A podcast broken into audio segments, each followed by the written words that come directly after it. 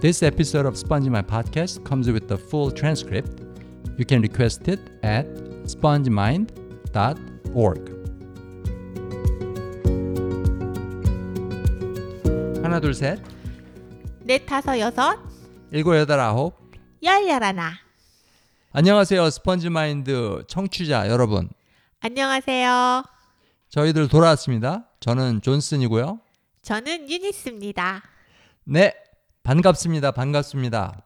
저희가 사실 요즘은 정기적으로 방송편을 올리려고 노력을 하고 있는데, 어, 혹시 저희들 말하는 게 지루하거나 그러면 저희한테 이메일 주세요. 그러면은 저희가 좀 더 간격을 두고 올릴게요. 예를 들면 6개월에 한 편, 뭐 이렇게. 하지만 재미있다. 듣는 게 즐겁다. 그러면은 그것도 이메일로 알려주세요. 그러면은 조금 더 자주 올리거나 아니면 더 길게 올리거나 그런 방안을 검토해 보도록 하겠습니다. 저 이메일 주소는 grow at spongemind.org 입니다. 거기로 이메일 주세요. 그리고 거기로 이메일 주실 때 유니스가 잘하고 있는지 못하고 있는지 그 얘기를 꼭 써가지고 보내주세요. 좋은 평점을 남겨주신 분껜 두 명을 뽑아 소정의 상품을 아 상품 소정의 상품을 드려도 되나요? 어 상품 어떤 거요? 너무 비싼 건 안 되는데 뭐 프라이빗 젯뭐 이런 거 안 돼요. 저도 없는 걸. 상품을 드린다면 뭘 드릴 수 있을까요? 어, 제가 드리는 게 아니라 존슨 씨가 줘야 되는 거 아닌가요? 저 돈 없어요. 그러면은 만약에 이메일 주신 분들 두 명을 뽑아서 상품을 준다면 뭘 주면 좋을까요? 좀 싼 걸로. 싼 걸로요? 뭐 저희들 쓰던 접시? 나중에 만났을 때 커피 한 잔? 아, 맞습니다. 혹시 저희들하고 만나실 일이 있는 분이라면 어, 먼저 먼저 뽑혀야죠. 아, 그쵸 뽑혀야죠. 일단 오, 큰일 날 뻔했습니다. 요즘 커피값도 꽤 비싼데. 자, 어쨌든 오늘 방송 시작하도록 하겠습니다. 오늘도 변함없이 첫 번째 코너는 오늘이 한국말이에요. 오늘이 한국말. 오늘 첫 번째 코너 오늘이 한국말로 여러분에게 설명드릴 한국어 표현은 뭐냐면 바로 거품을 물다. 거품을 물다입니다. 어, 유니스 씨 일단 거품, 거품이란 말에 대해서 설명을 좀 해주세요. 거품이라는 거는 어, 비누칠을 하거나 머리 감을 때 샴푸를 사용할 때 나오는 거죠. 그렇죠. 그리고 또 거품이 언제 또 나올까요? 설거지 할 때 거품이 나오죠. 그렇죠. 그리고 그렇게 거품이 나오면 왠지 손이 더 잘 닦이는 것 같고 그릇이 더 깨끗이 닦이는 것 같고 머리를 더 깨끗이 감고 있는 것 같다는 착각을 하죠. 맞아요. 거품이 뭔가를 깨끗하게 한다는 거는 착각이에요. 맞아요. 사실 거품은 시각적인 문제지, 어, 직접적으로 뭔가를 닦는 거랑은 관련이 없다고 들었어요. 사실 그걸 저희가 어떻게 아냐 하면은 저희는 샴푸 쓰는 거를 오래전에 중단했어요. 아, 네, 저희 아는 친구가 탈모 예방에 탈모 예방에 어, 좋다고 샴푸를 쓰지 말고 베이킹 소다와 물을 섞어서 머리를 감으면 좋다고 해서 저희 집엔 샴 저희 집 욕실에는 어, 샴푸가 없고 그 대신 어, 투명한 그거 보통 거기다 케찹 같은 거 넣지 않나요? 그렇죠. 케찹이나 식초, 뭐 컨디먼트 뭐 이런 것들. 그쵸. 그런 거 네. 넣어놓는 플라스틱 병에 네, 네. 각자 하나씩 갖고 있어요. 네, 그걸 짜면은 그게 나오죠. 네, 가끔 제 베이킹 소다 물이 다 떨어지면 만들기 귀찮으면 존슨 거를 살짝 쓰기도 합니다. 그래서 제게 그렇게 빨리 없어지는 거군요. 네, 아 그렇구나. 이제 아셨나요? 어 금고에다 잠가놔야 되겠어요. 뭐 해보세요. 자 어쨌든 그래서 샴푸 대신에 물에다가 베이킹 소다 한두 숟가락 넣어갖고 만든 그 베이킹 소다 물을 쓰니까는 좀 불편하세요? 거품이 안 나와서? 처음에는 정말 많이 이상했어요. 그런데 지금은 익숙해져서 아무렇지도 않고 오히려 더 편한 것 같아요. 맞아요, 맞아요. 그 그- 거품이 나오는 그런 거 있잖아요. 샴푸 같은 거. 네. 그거를 헹구는 게 또 굉장히 큰일 아니에요. 아, 그쵸. 그리고 또 거품이라는 거는 세척 효과랑은 전혀 상관없이 그냥 시각적으로 사람들이 아, 잘 닦이고 있구나라고 느끼게 하는 마케팅이라고 들었어요. 맞나요? 맞아요, 맞아요, 맞아요. 그래서 일종의 속임수입니다. 거품은. 어, 그래서 거품 없이도 얼마든지 이것저것 닦을 수 있고, 그리고 사실은 거품이 나오면 나올수록 거기에는 유해 물질, 유독 물질, 공해 물질이 많이 들어가게 되어 있거든요. 그래서 저희는 될 수 있으면 거품을 멀리 하려고 그러는데 사실 거품 얘기를 너무 길게 드린 것 같은데 어 오늘 다 거품이죠. 맞아요. 이건 다 거품인데 그 저희가 여러분들한테 가르쳐 드리고 싶은 한국말 표현은 바로 거품을 물다. 근데 어디다가 무는 거죠? 보통 입에 물죠. 네, 그렇죠. 사실은 물다라는 동사 자체가 입에 뭔가를 입으로 뭔가를 잡고 있는 거 그거를 말하는 거죠. 그렇죠. 어 그래서 거품을 물다 그 전체 그 표현의 뜻은 뭘까요? 아, 또는 언제 쓰는 말일까요? 거품을 물다라는 말은 사실 기쁠 때 쓰는 말은 아니에요. 그럼 언제 쓰는 말이죠? 화가 많이 났을 때 그렇죠. 화가 많이 났을 때. 정말 안 물고 싶은 것 중에 하나가 거품이죠. 자, 그 어느 정도 화가 나야 거품을 물게 될까요? 보통 뚜껑 열렸다고 하죠. 아, 그러고 보니까 한국말에는 화가 났을 때 쓰는 표현, 화가 났을 때 쓰는 표현이 정말 많아요. 거품을 물다, 뚜껑 열렸다, 열받았다. 열받았다. 그렇죠? 되게 많아요. 사실 방송에 적합하지 않은 표현들이 훨씬 많지요. 아, 그 정도인가요? 어, 거품을 물다, 뚜껑이 열렸다, 열받았다. 요 정도? 그 정도죠, 보통. 그렇죠. 자, 그래서 거품을 물다. 그 말은 뭐냐면은 나 진짜 화가 났다. 그런 말인데 거품을 물다. 거품을 물다. 그 표현을 꼭 화가 났을 때만 쓰나요? 꼭 화가 났을 때만 쓰는 건 아니고 어 막 엄청 흥분했을 때? 음, 그렇죠. 그냥 일반적으로 흥분했을 때. 네. 그렇죠. 아, 그리고 또 이 거품을 물다. 이거를 좀 다르게 표현하는 때도 있잖아요. 아, 그 개거품을 물다라는 말이 있는데 그거는 정말로 어 개가 적을 만나거나 하면 흥분했을 때 거품이 생긴대요. 음, 음. 그래서 정말 개거품을 문, 문다 개거품을 문다라는 말이 나온 거라고 들었어요. 근데 개가 그 저도 이제 해변 바닷가 가면 개가 네. 보이니까 네. 이제 가끔씩 보는데 그 개가 무서울 때도 거품이 나오지 않나요? 저는 바닷가에서 개 거품을 본 적은 없고 마켓에서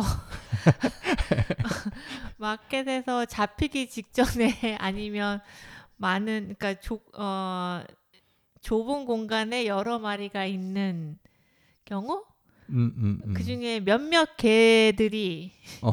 거품을 문 걸 본 적은 있어요. 어, 걔들이 그 그런 좁은 물탱크 안에 갇혀 있기 때문에 화가 나서 그런 거 아닐까요? 역시 그것도 열받아서 화가 나서 거품을 문 건 아닐까요? 뭐 열이 받을 수도 있고 불편해서 화딱지가 났을 수도 있겠죠. 어, 한번 가서 물어볼까요? 마켓 가서. 개야, 개야. 너는 왜 입에 거품을 물고 있니? 아마 거품을 두 배로 더 물을 것 같습니다. 좋습니다. 그래서 오늘은 한국말 표현 중에 거품을 물다, 거품을 물다라는 표현에 대해서 얘기를 해봤어요. 자, 그러면 이제 저희 두 번째 코너로 넘어가도록 할까요? 네. 어, 두 번째 코너는 이제까지와 마찬가지로 재미있는 한국 이야기, 재미있는 한국 이야기예요. 한국의 문화나 사회나 역사 뭐 이런 것 중에서 좀 재밌는 거, 신기한 거, 아니면 여러분들한테 도움이 될 만한 그런 팩트 이런 것들에 대해서 얘기를 하려고 그러는데 오늘이 재미있는 한국 이야기 주제는 바로 한국의 군대 문화. 그렇습니다. 그 한국은 병역의 의무라는 게 있잖아요. 있지요. 대충 설명을 해주세요. 아니 군대 의무를 군대를 안 갔다 온 나한테 물어보면 저는 보충역이라서 저는 면제라서 일단 여자는 병역의 의무가 없잖아요. 한국에서는 여자는 병역의 의무가 없죠. 남자만 어 그 나이가 몇 살인지 혹시 아시나요? 어 그게 법이 자주 바뀌어서 잘 모르겠는데 뭐 젊은 사람들 네, 어쨌든 한국에서 여자분들은 병역의 의무는 없어요. 음, 뭐 원해서 여군으로 지원을 해서 지원을 해서 가는 경우는 있겠지만 어, 남자들처럼 의무적으로 군대에 가야 하는 건 아니에요. 어 그쵸. 그리고 남자들을 보면은 한국에서 남자들이라고 해서 다 군대를 가는 건 아니잖아요. 그쵸? 다 가는 거는 아니죠. 남자라고 해서 다 군대를 가는 거 아니에요. 그래서 대충 세 가지로 나뉘는데, 그러니까 남자한테 발생하는 병역의 의무상의 시나리오. 그게 첫 번째는 현역, 그리고 두 번째는 보충역, 그리고 세 번째는 면제. 이렇게 돼요. 근데 현역은 이제 아주 건강해서 정상적인 군대 생활을 하는 거고, 두 번째 보충역은 뭐 몸이 아주 나쁘거나 뭐 장애가 있거나 그런 건 아니지만은 또 아주 건강한 건 아니다. 예를 들면 눈이 좀 많이 나쁘다.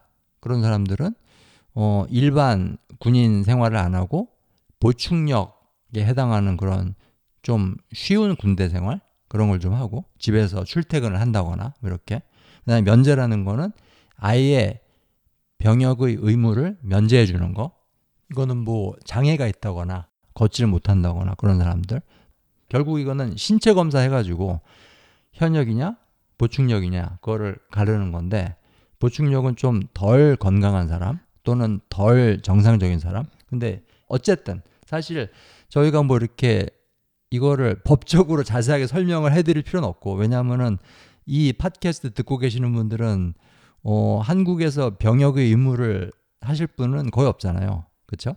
그렇죠? 예. 그래서 저희가 사실 말씀드리고 싶은 거는 한국의 군대 문화, 군대 문화에 대해서 말씀을 드리고 싶어요. 근데 유니스 씨, 제 생각에는 한국의 군대 문화라는 거는 단순히 군대 안에서만 있는 것 같지는 않거든요. 맞아요. 한국에서 군대 문화는 진짜 어딜 가도 있는 것 같아요. 맞아요. 직장에도 있고 학교에도 있고 심지어 어떨 때는 여자들 사이에도 있는 것 같아요. 그렇죠. 사실 군대 문화의 가장 큰 특징은 바로 위아래가 엄격하다. 그거잖아요. 그렇죠. 상하가 확실하죠. 음, 음, 음. 명령을 내리는 사람과 복종을 해야 하는 사람. 음, 맞아요. 그리고 운동 선수들 사이에서도 어 그런 관계가 있죠. 그 사실 저희가 이제 스포츠 예능 프로를 많이 보잖아요. 유닐스하고 저는 이제 그 한국 방송을 많이 보진 않는데 그 스포츠 예능 프로라는 장르가 있어요. 한국의 오락 프로 중에 그걸 저희가 많이 보는데 그 거기서 이제 운동 선수들 나와가지고 하는 거 보면은 진짜 위아래가 엄격하지 않나요? 특히 그 저희가 보는 거 뭐 있죠? 최강 야구 네. 거기 보면은 어 은퇴한 프로야구 선수들하고 대학생 선수들이 섞여서 그렇게 팀 안에 있는데 그때 대학생 야구 선수들이 은퇴한 프로 야구 선수를 대하는 태도가 유니스 눈에는 어떻게 보이세요? 많이 어려워하는 것 같아요. 그렇죠? 그렇죠? 그리고 뭐 야구 선수뿐 아니라 축구 선수, 배구 선수, 농구 선수 다 그렇고 선후배 간의 그 관계가 굉장히 엄격하죠. 그게 아마 기수라고 하나요? 그 먼저 군대를 갔다 온 거, 음, 음, 그다음에 맞아요. 학교를 먼저 들어 입학을 하고 졸업을 하고 그런 걸로 확실하게 선을 긋고 사람들 사이의 관계가 형성되는 경우가 많은 것 같아요. 음, 그리고 유니스는 회사 생활이라는 거 안 해봤으니까 잘 모르시겠지만 저는 이제 회사를 많이 다녔잖아요. 네. 한국에서도 두 군데 다니고 근데 거기서도 어, 첫 번째 들어간 회사 거기서는 그게 굉장히 심했어요. 제가 알기로는 한국 직장에서의 한국 직장에서 사수와 부사수라는 개념의 관계도 있다고 들었어요. 음, 그것도 예. 군대 문화인가요? 그렇죠, 그렇죠. 정말로 사수, 부사수 그 말을 써요. 사수라는 거는 이제 슈를, 그러니까는 라이플로 이제 쏘는 걸 말하는 건데, 네. 어 부사수 거기서 부라는 거는 어시스턴트, 뭐. 그런 뜻이고, 그러니까는 완전히 군대 용어예요. 그거는 총에 관련된 용어. 근데 그거를 일반 직장에서도 써요. 신기하네요. 신기하죠. 그 정도로 군대 문화가 깊숙이 들어가 있고, 이런 말도 있지 않아요? 내가 짬밥이 몇 년인데. 아, 그쵸. 짬밥이란 말 써요. 직장에서도. 네. 예, 오래 있었다. 내가 이 회사에 오래 있었다. 또는 이 업무를 오랫동안 해왔다. 그거를 아, 짬밥이란 말 써요. 사실 짬밥이란 말을 뭐 이거 들으시는 분들 중에 아는 분이 거의 없을 것 같은데 짬밥이라는 거는 군대에서 주는 밥. 군대에서 군인들한테 주는 밥을 말해요. 근데 내가 짬밥이 내가 짬밥을 많이 먹었다. 그 말은 군대 생활을 오래 했다는 말이에요. 근데 이거를 직장에서도 쓰는 거죠. 아, 그리고 아까 유니스 씨가 말씀하신 게 그게 저는 굉장히 흥미로운데 여자들 사이에도 군대 문화가 있다. 네. 물론 남자들 사이에 군대 문화가 있는 거는 이해를 해요. 왜냐하면은 직장을 가든 어디를 가든 상당히 많은 남자들이 군 복무를 했기 때문에 그 문화가 자연스럽게 다른 분야로도 새어 들어올 수 있다는 건 이해를 하는데 여자들끼리 있는 모임이나 조직에서 군대 문화가 있다는 거는 굉장히 신기한 얘기거든요. 음, 딱히 군대 문화라기보다는 아까 말씀드린 그 운동선수들 간의 선후배 관계? 음, 뭐, 선임과 후임? 뭐 이런 느낌? 음, 선, 음. 선후배 관계나 선임, 후임 그런 위아래를 확실히, 확실하게 나누는 문화가 있죠. 음, 음, 음. 여자들도 무서워요.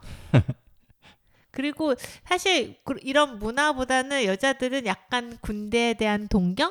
아, 아니면 어 동경은 아니고 어 군대에 대한 그 환상? 아. 그런 게 좀 있죠. 그 군대 가면 재미있을 것 같다고 생각하는 거 아니에요? 그냥 좀 신기해요. 음, 음, 음. 구체적으로 어떤 부분들이 그렇게 흥미가 가요? 저는 어 남동생이나 오빠가 없었기 때문에 어 주로 학교 다닐 때 선배나 후배들한테 군대 갔다 온 얘기를 많이 들었어요. 음, 음, 음. 예, 남자들은 이 군대가 남자들이 군대 갔다 온 얘기랑 여자들이 아기 낳는 얘기는 이거는 시작하면 안 된다고 알고 있는데 영웅담 같이 얘기하는 그런 얘기들 들으면서 되게 재밌게 들었어요 저는. 음, 음. 그게 얘기만 듣는 거하고 실제 군대 생활 하는 거랑은 굉장히 제가 그래서 가끔 이종승 씨가 아니 존스턴 씨가 방구를 끼면 제가 화생방 사인을 날리잖아요. 가스 가스 하면서 아 저는 방구 잘 안 낍니다. 잘 안 껴요. 뭐 그런 거 있고 어 또 뭐 있죠? 어, 아 제가 가끔 약간 그 군대 용어 같은 거를 써요. 그러면 존슨 씨가 항상 너는 군대도 갔다 오지 않은 애가라는 말을 하죠. 그 사실 군대에 관련된 그런 표현이나 단어들 그런 게 되게 많잖아요. 군대에서 나온 표현, 군대에서 나온 단어. 근데 군기가 빠졌다. 그거는 굉장히 많이 쓰는 표현이거든요. 한국말에서. 무슨 뜻인지 간단히. 정신줄 놨다는 소리죠. 그렇죠. 그렇죠. 예. 어, 빠릿빠릿하게 정신 차리고 뭘 하는 게 아니라 완전히 정신줄 놓고 긴장을 너무 지나치게 풀고 뭘 한다. 그렇죠. 그런 거죠. 군기가 빠졌다고 얘기하죠. 음, 음. 또뭐 있죠? 1번 올빼미. 1번 올빼미. 1번 올빼미. 3번 올빼미. 사실 저도 군대 생활을 한 거랑 다름없는 없다는 생각이 지금 막 들었어요. 왜요? 왜요? 왜요? 왜냐하면 학교 다닐 때 음. 체육 시간에 제식 훈련을 받았어요. 어, 여자 고등학교도 그 이걸 갖다 좀 설명을 해야 되는데 유니스랑 저는 그 옛날에 학교를 다녔기 때문에 중학교 고등학교를 그러니까는 유니스는 여고를 다니고 저는 남자 고등학교를 다니고 그렇죠. 그랬어요. 한국에서는 옛날에 중학교 고등학교 때 여자랑 남자가 같이 학교를 다니지 않았어요. 네, 아주 소수의 남녀 공학 학교를 빼고는 그쵸. 그런데 체육 시간에 제식 훈련이라고 해서 아마 군 군대 가면 신병 교육대 같은 데서 기본 기초 군사 훈련 음, 이런 용어를 알고 있다는 게 신기하지 않습니까? 그런 데서 아마 이렇게 줄 맞춰서 같이 걸어가고 음. 뭐 좌양 앞으로 가 우양 앞으로 가뭐 뒤로 돌아 뭐 좌양 좌 우양 우 이런 것들을 정말 배웠어요. 저는 남자 고등학교에서만 그거 하는 줄 알았거든요. 왜냐하면은 뭐 지금 없지만은 옛날에는 교련이라는 과목이 있었잖아요. 여자 고등학교에도 교련이 있었어요. 아 그래요? 네, 우리 어. 붕대 감았어요. 우리 붕대 감고 예, 예, 예. 어아 전쟁에서 그 병사가 다치면 그쵸 나이팅게일이 되는 거죠. 그래서 손 손에다 손 에다 붕대 감기 음, 뭐 머리에 붕대 감기 음, 음, 음, 음. 그런 거 서로 이렇게 두 명씩 2인 1조로 연습하고 그걸로 테스트 시험도 보고 그런데 교련 선생님이 너무나도 얄밉게 확 잡아당기면은 그냥 쑥 빠져서 애들 막 시험 실패하고 다시 재시험 보고 막 그랬어요. 어, 어, 어. 사실 이런 얘기를 듣고 있으니까 한국 사회에서 가장 군대 문화가 깊숙하게 들어간 곳은 유니스하고 제가 학교를 다니던 시절이 고등학교, 고등학교가 아니었나. 그 시절이 고등학교. 그런 생각이 들거든요. 최고점이었죠. 그렇죠, 그렇죠. 그러니까 완전히 학교 정규 수업으로 군대 생활을 했었으니까. 지금 또 막 생각이 났는데 음, 음. 열병식 같은 거 했었어요. 어, 어, 그럼 남자 고등학교랑 똑같네요. 전 남자 고등학교를 안 다녀봐서 모르겠지만 어쨌든 있었어요. 남자 어. 고등학교 당연히 있었겠죠. 저는 교련 수업을 여자 고등학교 다니는 여학생들이 받았다는 게 믿기지가 않아요.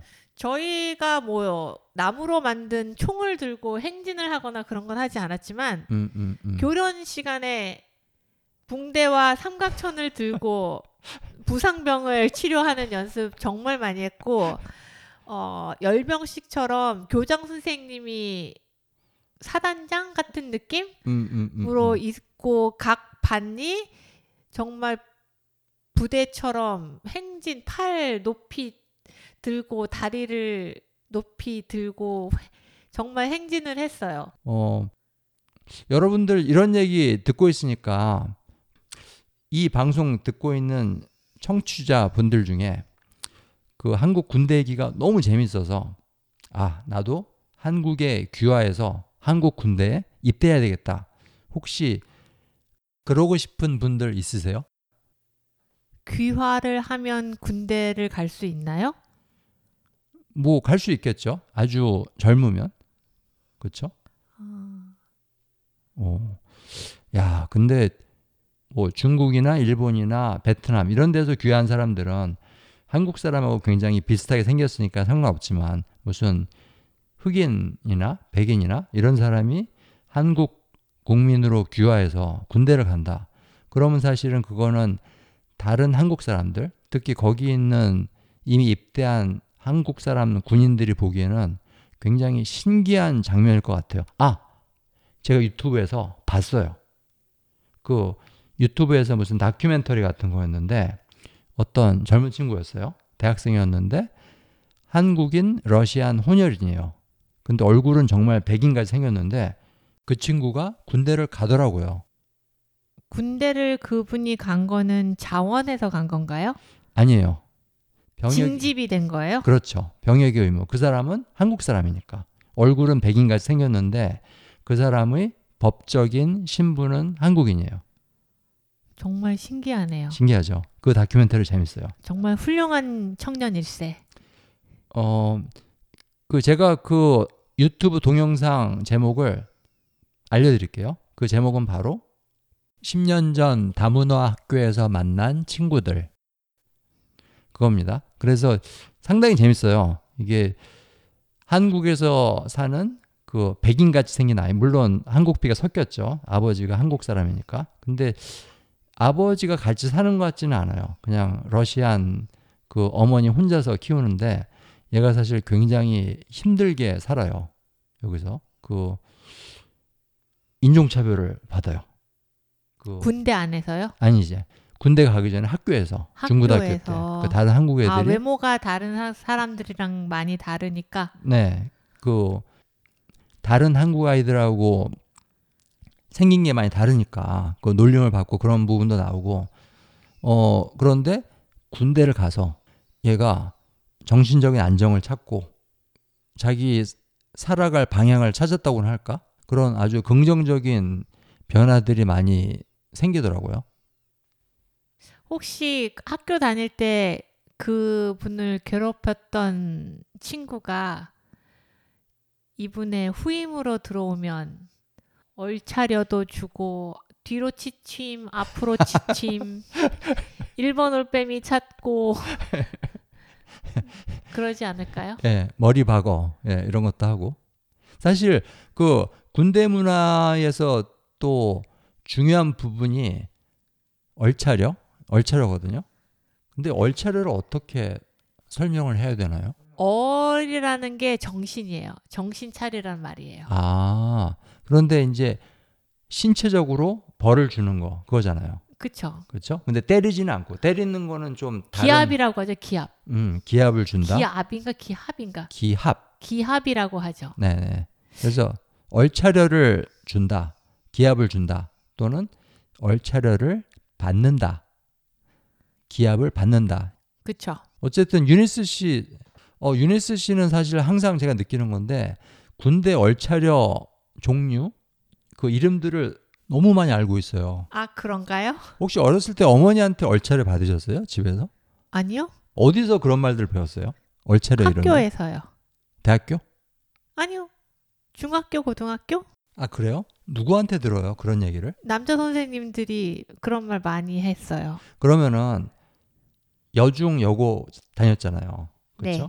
그러면은 여자 중학교, 여자 고등학교에서도 학생들한테 선생님이 얼차려를 주는 경우가 있나요? 그럼요. 저희 단체로 오리걸음 많이 했어요. 정말요? 어, 네. 어, 뭐 잘못하면은 어, 반 전체가 기합 많이 받죠. 음, 음, 음. 아, 그렇구나. 이런 것들도 사실 이게 목소리만 듣는 팟캐스트 방송이기 때문에 이거를 상상하기가 힘드실 거예요. 유튜브에서 찾아보시면 좋을 것 같아요.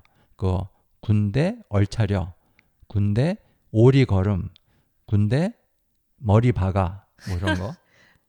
그 여자들 사이에서 어, 또 군대에 대한 환상 음. 중에 하나가 말투예요. 아. 다나카체라고 혹시 아시나요? 예, 예, 예. 그 한번 예를 든다면은 어, 군대에서는 요로 말을 끝내면 안 된다고 들었어요. 음, 음. 맞아요. 어, 아침 드셨어요? 이렇게 하면 안 되고 아침 드셨습니까? 음, 음, 음, 음. 이렇게 말을 해야 하- 해야지 요자를 붙이면은 바로 머리 박아죠. 그러면 저희가 여기서 한번 잠깐 롤플레잉 그러니까는 좀 해볼게요. 제가 장교고 유니스 씨는 일반 병사고 일반 병사. 일반 군인. 자 시작. 자 유니스 상병 오늘 점심 먹었나? 네, 먹었습니다. 중대장님은 점심 드셨습니까? 음 먹었다. 건승하십시오. 어, 요다. 건- 요이만 건승하십시오. 건승이란 말을 안 쓰지 않나요? 군대에서? 어, 필승? 아니에요? 필승? 아, 필승인가요? 사실 군대 문화에서 또 그게 있어요. 그 경례를 하면서 경례라는 거는 이제 오른손을 쫙 펴고 손가락까지 쫙 펴고 손가락 끝을 눈썹이나 이마에 대는 거잖아요. 네. 그렇죠? 근데 이거는 미국 군대도 있고 어느 나라 군대에서나 경례를 하는데 그 한국 군대에서 이거 외국 외국은 할지 안 할지 모르는데 한국에서는 경례할 때 구호를 같이 붙이면서 경례를 해요. 그런 구호들 어떤 게 있는지 아세요? 필승, 그렇죠? 승리, 충성, 충성이 제일 많죠. 충성. 그렇죠, 그렇죠. 그리고 어 많은 군대에서 자기 군대 이름이 있어요. 뭐 백골 부대, 백호 부대, 뭐 음. 이기자 부대, 음, 뭐 음. 그런 부대 이름을 붙여서 경례를 한 거수 경례를 하는 경우도 많다고 하더라고요. 그렇죠, 그렇죠. 그래서 경례할 때 그냥 하지 않고 뭐 필승, 충성 이렇게. 전화 받을 때도 그런다면서요. 그렇죠, 그렇죠, 그렇죠. 그 구호를 써요. 어 그렇습니다. 뭐 군대 문화 얘기를 이렇게 제, 저희들이 간단하게 드렸는데 사실 이거는 한국 사회에서 진짜 사람도 사귀고 직장도 다녀보고 그 대학교에서 선후배 관계도 맺어보고 그러면은 더 뼛속 깊이 느낄 수가 있어요. 그 한국 사회에 군대 문화가 여기저기 깊숙이 퍼져 있다는 사실을 정말 깊게 느낄 수 있으실 거라고 생각을 합니다. 하지만 역시 한국 군대 문화를 진짜 알짜배기로 느낄 수 있는 방법은 귀화를 하셔서 군대를 가보는 거 한번 해보세요. 좋은 방법이지 말입니다. 그렇습니다.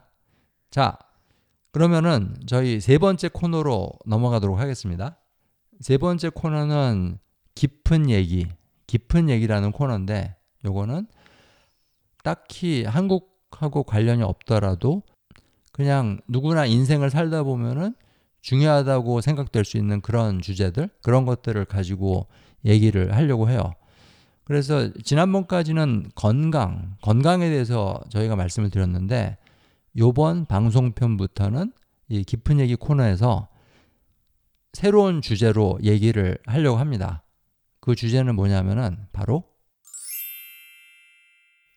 성격. 네, 사람의 성격. 그 유니스 씨, 유니스 씨는 본인이 성격이 좋다고 생각하세요? 그럼요. 남들도 그렇게 생각하나요? 네. 그 예를 든다면 어떤 사람들이 유니스 씨 보고 성격이 좋다고 그래요? 다요. 그러면은 제 성격은 어떻다고 생각하세요? 까다로워요. 제가 까다롭다고요? 완전 예를 한번 들어보세요. 제가 성격이 까다롭다고 생각하는 이유. 예를 들어보세요. 특이한 걸로 바꿀게요. 그렇죠. 저 안 까다로워요. 그렇잖아요. 특이하고 까다로워요. 일단 먹는 거 저는 아무거나 잘 먹잖아요. 그렇죠? 그리고 옷도 아무거나 잘 입고 그쵸. 무릎 나온 바지를 주로 입으시죠. 네. 항상 승마 자세. 말을 안 타는데도 승마 자세. 그리고 그 보셔서 지금 입고 있는 옷에도 저기 보세요. 치약이 줄줄 묻어 있잖아요. 티셔츠에. 이거는 무슨 말이냐면 아, 이 사람은 까다롭지 않다. 옷도 아무거나 입고 먹는 것도 아무거나 먹고. 근데 왜 제가 까다롭다고 말씀을 하시는 거예요? 그러니까 좀 전반적으로 이게 비슷한 비슷해야 하는데 어떤 부분은 저렇게 안 너무 안 까다롭고 어떤 부분은 너무 까다롭고 그래요. 근데 사실 진짜 까다로운 거는 유니스 씨 성격 아닌가요? 아니에요. 너 성격 좋아. 자, 그러면은 또 다른 질문을 드려볼게요. 사람의 성격이라는 거는 타고나는 것 같아요? 아니면은 성장하면서 자라면서 만들어지는 것 같아요? 둘 다 아닌가요? 음, 음, 천성이라는 게 있고 타고난 천성이라는 게 있고 음, 또 살, 살면서 성격이 변하기도 하고 음, 음. 저 같은 경우엔 정말 고등학교 때까지는 정말 얌전하고 조용하고 내성적인 성격이었어요. 그런데 대학교 가서 누굴 만났어요. 저요? 네. 그 다음부터는 성격이 많이 바뀌었어요. 음, 밝게, 행복하게. 맞아요. 저 때문에, 그쵸? 네. 근데 꼭 이럴 때 왜 한참 있다가 대답을 하시는 거예요? 이게 지금 한- 편집해서 끊어요. 제대로 바로 대답한 것처럼 그러면 되잖아요. 아우 힘들어요. 힘들어요. 힘들어. 근데 그 어쨌든 유니스 씨 사실은 피아노 반주자 일을 하니까 네. 굉장히 많은 사람들하고 만나고 같이 일을 하고 바이올린 선생님이라든가 첼로 선생님이라든가 아니면은 악기 연주하는 학생들의 엄마 아빠들 또는 녹음 스튜디오에서 일하는 사람들 이런 굉장히 많은 사람들하고 같이 알고 지내고 같이 일을 해야 되는데 네. 그 사람들이 보는 유니스 씨 성격하고 유니스 본인이 알고 있는 자신의 성격하고 많이 다르지 않나요? 그들이 모르는 많은 면을 제가 갖고 있죠. 음, 음, 음. 예를 들면은 유니스는 집에서 저랑 있으면 정말 웃기잖아요. 사실 이게 제 와이프라서 그런 게 아니라 유니스 진짜 진짜 웃기거든요. 저는 완전히 유니스가 뭐 조크 같은 거 하고 아니면은 뭐 표정 연기 이런 거 뭐 댄스 이런 거 하면은 저는 바닥에 굴러요. 너무 웃겨서. 근데 밖에서는 그런 유니스의 유머 아니면 유니스의 장난기 그런 것들을 전혀 안 보여주는 것 같아요. 맞나요? 맞죠? 절제력이 훌륭하다고 하는 거죠. 저는 나가서 처음 보는 사람하고도 장난을 잘 치거든요. 조크도 많이 하고. 그래서 그것도 저하고 유니스하고 중요한 성격의 차이인 것 같아요. 저 같은 경우는 그 집에서 표현하는 성격을 밖에 나가서 다른 사람한테도 그대로 내 보이는 편이고 유니스는 집안에서 보여주는 유니스의 성격, 유니스 고유의 성격을 밖에서 잘 안 보여주는 편이고 너한테만 보여주는 거야. 아 저만 볼 수 있는 네. 아무나 못 보는 거죠. 아 그렇구나 그 이런 그 유니스 성 유니스 성격 얘기를 하다 보니까 그러니까는 다른 사람 성격도 생각을 하게 되는데 네. 그러니까 일반 사람들 사람이 성격에 따라서 그, 그 사람이 느끼는 행복감이랄까? 인생에서 느끼는 만족감이랄까? 아니면 흔히들 말하는 성공? 그런 성공을 하는 확률? 그런 것들이 성격하고 얼마나 관련이 있다고 생각을 하세요? 어, 그런 말 있잖아요. 컵에 물이 반이 차 있는 걸 보고 어떤 사람은 반이 비었다고 하고 어떤 사람은 반이 차 있다고 하고 음, 음, 음. 그건 성격에 따라서 보는 관점이 달라지는 거 아닌가요? 그쵸, 그쵸. 그리고 물이 반이 차 있다고 보는, 그 즉, 좀 긍정적이거나 네. 낙천적인 성격의 사람들은 제가 짐작하기로는 삶에 대한 만족도가 높을 거라고 생각을 하거든요. 그렇죠. 근데 뭐 그들도 그들만의 괴로움이 있겠죠. 그쵸, 그쵸.